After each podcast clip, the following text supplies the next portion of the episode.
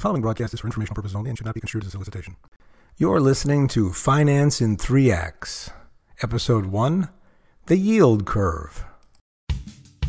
With former careers as options trading floor specialist and hedge fund manager, David's 30 years of investment experience chops through the confusion, dashes past the disinformation, and pummels the pundits. Amidst the mediocrity, you found a rare combination of education, experience, and skepticism. Welcome home. Hello, and welcome to Finance in 3 Acts. I am your host, David Roskoff, coming to you from somewhere in America's great Northwest to talk about money in all of its permutations of finance, economics, investments, because it's part of our daily lives, and either we gain some mastery over it or we're eventually going to pay for that ignorance. You know, in today's world, with everything getting ever more complicated, you could use a little help in distilling things down to more digestible bites. Because the underlying concepts or products are, are one thing, and then the disinformation intended to confuse and provoke emotion is entirely something else. Because markets are not a stimulus response system, say, like physics. If they were, then the bean counters of the world would own the universe. And they don't. Markets are not a chess like exercise between erudite academicians. No, they're a brawl, simply disguised as civilization. And the rules? Well, as Jack Sparrow said, and I quote, it's all about what a man can do and what a man can't do. So, after 30 years in finance and investments, I've learned that the first two acts, education and experience, are just not enough. Act three is skepticism, and for me, it's born of innumerable hard knocks. Act 1 So, without further ado, to me, the big ticket headliner is uh, the yield curve right now. At least it's been for said many months before this. What is it? It's a it's a graph, right? It's a representation basically that's going to show you the appetite for and the cost of credit. And it does that by connecting the dots usually traveling from the lower left to the upper right. That would be a normal curve or normal line. Okay, the vertical measure are interest rates, and the horizontal is time. Time goes from a day through a series of maturities and all the way out to 30 years. And we're talking specifically about the U.S. Treasury debt yield curve here. Okay, so the one day starting point of the yield curve is called the federal funds rate or the overnight inter, interbank lending rate. And this is how bank members loan each other money in order to meet Federal Reserve reserve requirements, right? They charge each other for the overnight loans. One's got a surplus, the other a deficit. So this rate is controlled exclusively by the Federal Reserve. However, everything after that to the right is controlled in the public market. Right? The Treasury comes out and says, we need to finance the government. We're going to be selling so many bonds at this effective rate. But once that debt goes into the market, it's going to pay that interest rate, but the price is going to go up and down of the underlying bond or note or bill in order to match the perception of what the interest rate should be at that time. And keep in mind, this is not just a domestic encounter. Most countries own some of our debt. Okay, the treasury market is colossal, right? It's the deepest, most liquid market on earth. And it's because of this reason that it's uh, would be almost impossible to manipulate, unless, of course, you had unlimited credit like the Federal Reserve. Right? Consider that 80 cents of every dollar basically goes into some kind of a fixed income vehicle. So, as an economic indicator, right off the bat, bonds are considered more substantial I think of it this way like a wise grandfather puffing on his pipe in the library is the bond market, while his 13 year old grandson steals the keys to the Porsche. That's the equity market.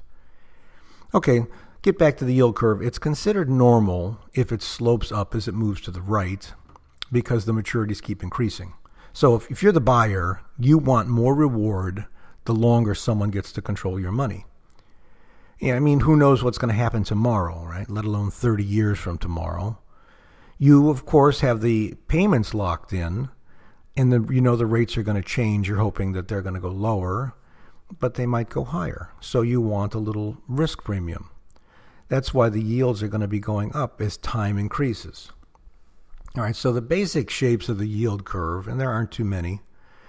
Uh, in a normal economy, which is expanding, which is the majority of the time, the cost of long term corporate borrowing is allowing expansion. That means it's not too high, right? And we're talking on the on the far side.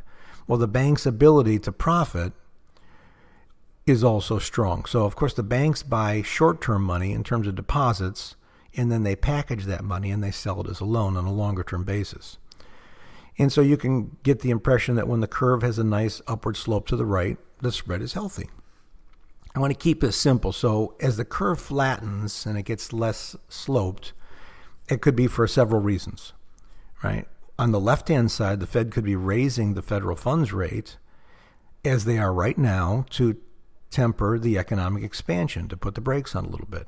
That's the, exclusively the left side. On the right side, in every other maturity, specifically the longest end, the economy could be showing signs of slowing down, right? So in a slowing economy, you you want to buy bonds. And bonds are a safe haven, and that's where people go when things are going down or staying still. So as the bonds are bid up, the yields go down, right? And you could see that this is going to lower the right side, and whereas the Fed would be in in the case I just stated raising the left side, or some combination of those two. But basically, a flattening yield curve shows slowing growth and of course, whenever you have slowing growth, you increase the probability of a recession, right? That's back to back negative GDP. So I'm here because of all the swords rattling and all the sirens blaring about the potential for an inverted yield curve. Let's have a scenario that would uh, describe an inversion. Let's start at the right side of the curve. The long term bonds would be falling in yield because everyone would be bidding the bonds up, right? There's an inverse relationship. So when things are getting iffy economically, then people are going to want more security. So if they buy the longest term security and the price rises, then proportionally the yield falls. Okay, let's go back to the left side and then say the federal funds rate may still be rising in an effort to curtail inflation. And that who knows? You know, the Fed doesn't always get it right. Maybe they waited too long to tighten. In, in this circumstance, you might well have an inverted curve. You know, a full inversion is when the federal funds rate on the left is higher than the longest term bond on the right. And it basically is telling you that the credit cycle is broken and that there's no expansion and almost certainly a contraction. It's ugly. So, um, with so many maturities, across that yield curve and such a tremendous amount of capital that goes into that thing every day, the curve turns more like a battleship than a unicycle. So if it starts to get iffy, the sirens increase in volume, which is what we had lately. So presently, you know, the yield curve is a long way away from anything uh, approaching an inversion. And that's because even though the feds are on a tightening basis right now, they're still pretty far away. And that's the far left side. Now, what happened to cause the little mini panic there, the headlines was it wasn't a full inversion. People weren't saying it's going to be a completely inverted yield curve with the federal funds rising higher than long term bonds. No, but the 10 year note was rising and the 30 year note was falling. So that would have been an inversion toward the middle of the curve and it, it, was substantial enough or threatening enough that uh, many big firms said, "This is when it's going to happen. It's no longer a matter of if." Anyway, last week bonds fell, and they're falling again today, which is raising the far right side of the yield curve, making it more normal. And then again, even if there is a flattening or an inversion, and that is a fairly accurate representation of what's coming down the pike or what's going on right now, it isn't necessarily timely. What, I mean is that a flattening yield curve or even an inverted yield curve may be months or years away. You know, the recession may be years away. I'm basically jumping right into the seamy underbelly of pretty sophisticated finance because so much information like the rattling of the sabers for the yield curve, it may invert, right? But what's the probability? These things are meant to make people crazy, meant to make them uh, have a knee jerk reaction, make emotional decision. Markets are a mug's game. So there's always a rumor mill, and, and consider that if a big player or players want to move a lot of positions, whether it's buying or selling, they need a counterparty. They need somebody on the other side of that transaction. So when they want to buy something, it has to be a scare, scaring little people out. And when they want to sell something, they've got to spike the punch bowl and make everybody think it's going to go to the moon. You know, and then these headlines that are always painted on market moves are conjecture, usually noise. It's just that the public demands some label be put on everything to help them sleep at night and believe that things are rational. I'm here for just this contingency, right? To help you cut through the noise and hopefully better navigate the rest of your financial life. Act two. Okay, you've got a basic understanding of the yield curve. So let's dig in a little deeper and start looking into one of the players here, which is the Federal Reserve. Federal Reserve came out in 1913, and the reason that they were incepted was to to tamper, to slow down, to mitigate these boom and bust inflation deflation cycles that had basically defined America and her economy since we've started how do these things start, right? Adam Smith, a noted economist, called them animal spirits. Right? These are the things that make us believe that good times will last forever, and when the market collapses or the economy collapses, it's the end of civilization. And basically, this is going to happen time and again, given enough credit, without something there to save the public from itself. And so that's the job of the feds to tamper the economic growth cycles on in the in the collapse cycles, right? More or less clipping the peaks and troughs out and to stabilize economic growth. And I mean, it's worked pretty well. So they're given a dual mandate, right? They maintain full employment and control inflation. And these are the two biggest variables to mitigate this cycle's repetition of boom and bust. Now they've got a variety of tools to do this, and we are going to you know dig into those things later. You know they're affecting the cost of money and the supply of money, right? It's a cartel, and the most potent weapon has been the use of uh, short-term interest rates, raising or lowering the federal funds rate. You know between banks, and this encourages or discourages growth by creating friction or releasing friction. Every six weeks, the Fed meets, right? 13 regional governors convene, convene and they've got the beige book, which is uh, peculiar to the Fed, and they look at all the other barometers of economic health in their regions. And then they release their decision and then a statement on how they see the economy for transparency. Now, that's just the federal funds rate. The rest of the yield curve, and that's everything to the right of it, adjusts to that change so that if there was a surprise move, then there's going to be a, probably a big adjustment in, in longer term maturities. And the Fed has been doing a very good job of telegraphing its moves, well, then they might not be so much. And then consider that things might move anyway. All right, let's go to the back end of the yield curve. We, we've talked about the front end. We are now still recovering from the biggest deflation, which was a mini depression since the big one in 29 right?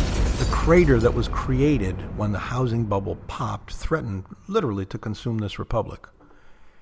Just think back, right? Contract law was about to be breached when banks were uh, being chided about consuming bad loans, otherwise known as a cram down, right? Money market funds broke a buck. And of course, the market collapsed. The deflation was cataclysmic. And so the Fed under Bernanke tried a few bandages over a gaping, gushing artery of deflation. These were called TARP and TALF. And then they got serious, right? Ben got serious and they initiated something called euphemistically quantitative easing. It means inflation. And this was in three big phases. This was well telegraphed, and they got into the open market and they bought both mortgage backed securities, the things that were letting the most blood, and long term treasuries with abandon. So, if anyone else had done this, of course, it's front running and then cornering the market, but it's all in benevolence sake. You know, they could do nothing more at the short end. The federal funds rate at zero, what are you going to do? And so quantitative easing was basically a way to inject unlimited inflation. But you have to keep in mind that they didn't really purchase those securities, they created the money that the bonds and mortgage backed securities were then transferred with. Okay, so this stabilized the republic and kept debt payments cheap, and loan rates low at the same time. So they got trillions in long term bonds and inventory, and that exerted a tremendous amount of control on the back end of the yield curve. Why is this important? Because modern financial bubbles, like the tech bubble in the 90s and the real estate aforementioned bubble, are created through excessive credits.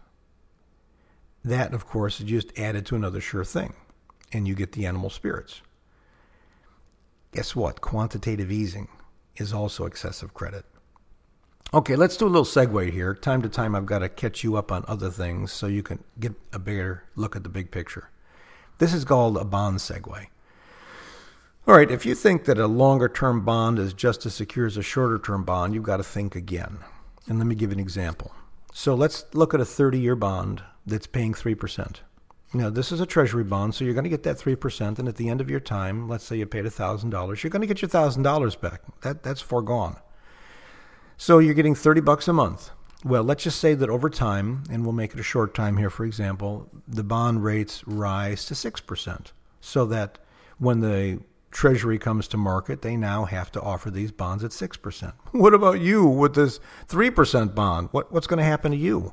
Well, it's not going to be pretty because the market is going to adjust the value of your bond so that its yield or the interest rate is in proportion with contemporary rates.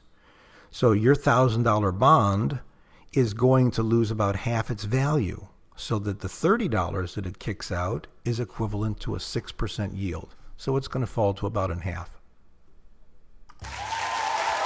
And last but not least, Act 3.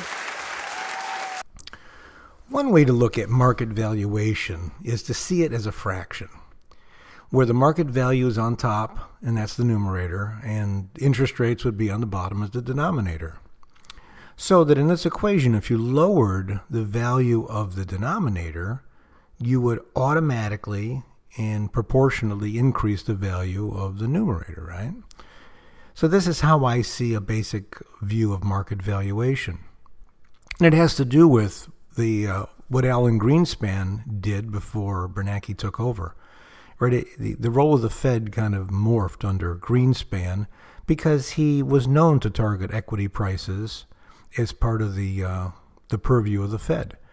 And every time it seemed that the market got in trouble, Alan Greenspan would come out and cut interest rates.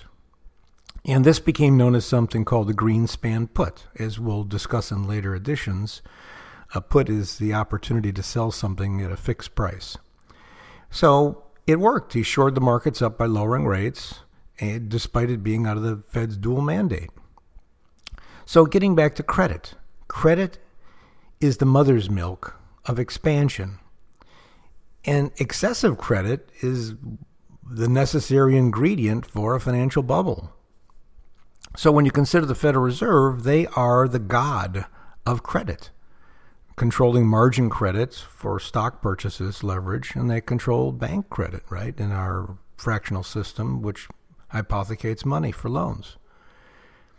What I'm getting around to is that neither the tech or the real estate bubble could have been created without all the credit released by the Federal Reserve. So, as I see it, the rate cut stimulus through the 90s culminated in the tech bubble, right? It was cumulative. And then there was another flood of credit to repair that collapse, and that resulted in the housing bubble. But the housing bubble was colossal And when it popped, it really threatened to recreate the Big Depression. And that's when QE was required. And I want to give you even another look at this, the bubble's progression, right? So when the tech bubble manifested, the, the, this was a bunch of new traders out there, right? Internet trading was just coming to fore. So consider that they're sailors on shore leave. But then the next bubble, the housing bubble, was passed through more sophisticated hands, right? Bankers and mortgage brokers. Right? Those two lead to now. I think this is a U.S. Treasury bond bubble, and it was specifically created through all that quantitative easing, and it may not be as stable as everyone thinks. You see, the previous bubbles inflated and became unstable because eventually you couldn't find another buyer for that inflated good. All the fools were gone and all the money was invested. No one had cash. This bubble is different. It's in the hands of the world's most accomplished bankers, ostensibly, right? And there's no more limit to the credit they can exercise. And I think that's why the uh, bond bubble hasn't collapsed already. And then you got to consider that there's QT now. The Fed has announced that they're unraveling the stimulus. Quantitative easing is now reversing with quantitative tightening. I, they're just letting the air out of the bubble. And you have to consider that on the way up, at several points, the Fed was the majority of the buyer. They were the majority of the bid on these bonds. And so that if we do get a hint of inflation, who's going to want to buy all those bonds at the interest they're now paying? All right, I, I'm going to segue here. We know that the Fed purchases for quantitative easing were made with nothing but air, a promise. Know now that the uh, massive QE stimulus was pedestrian the balance sheet rather was pedestrian before all this started at 900 billion, less than a trillion bucks. And after it was exercised, when all the QE was done, we're talking about 4.5 trillion in assets. You know, a trillion here, a trillion there, pretty soon it adds up. But compare this to the United States gross domestic product, right? For comparison, we're at around 20 trillion. That gives you uh, an idea of the magnitude of the inflation that was created. My favorite economist is Milton Friedman, who's known for saying, inflation is always and everywhere a monetary phenomenon. Okay, back to the program. Let me, let me bring it home. We now have a Fed that is raising short term rates, right, appropriately to control the robust growth in the economy. But they're stuck with this massive inventory of long term bonds that they want to dump. Of course, when you sell bonds, you increase you know, the interest rate, but that puts pressure on the far end of the curve, right, to go up. So you got to take into account that all the actions of the Fed by buying those long-term treasuries when you look at the yield curve today. You do that at least until things get more normal and the Fed's not sitting all those bonds. Because deflating this bubble, you know, having a successful QT getting the bonds back into the market without creating another problem is not a foregone conclusion. Right? Despite the capability of the hands that are controlling this bubble, a bubble is by its nature unstable. So now, when you look at today's yield curve, you'll know the rest of the story. Thank you for sharing part of your day with us. Tune in next week for another action packed excursion into finance in three acts. Thanks in advance for your suggestions for future podcasts and your review. Until next time, ciao.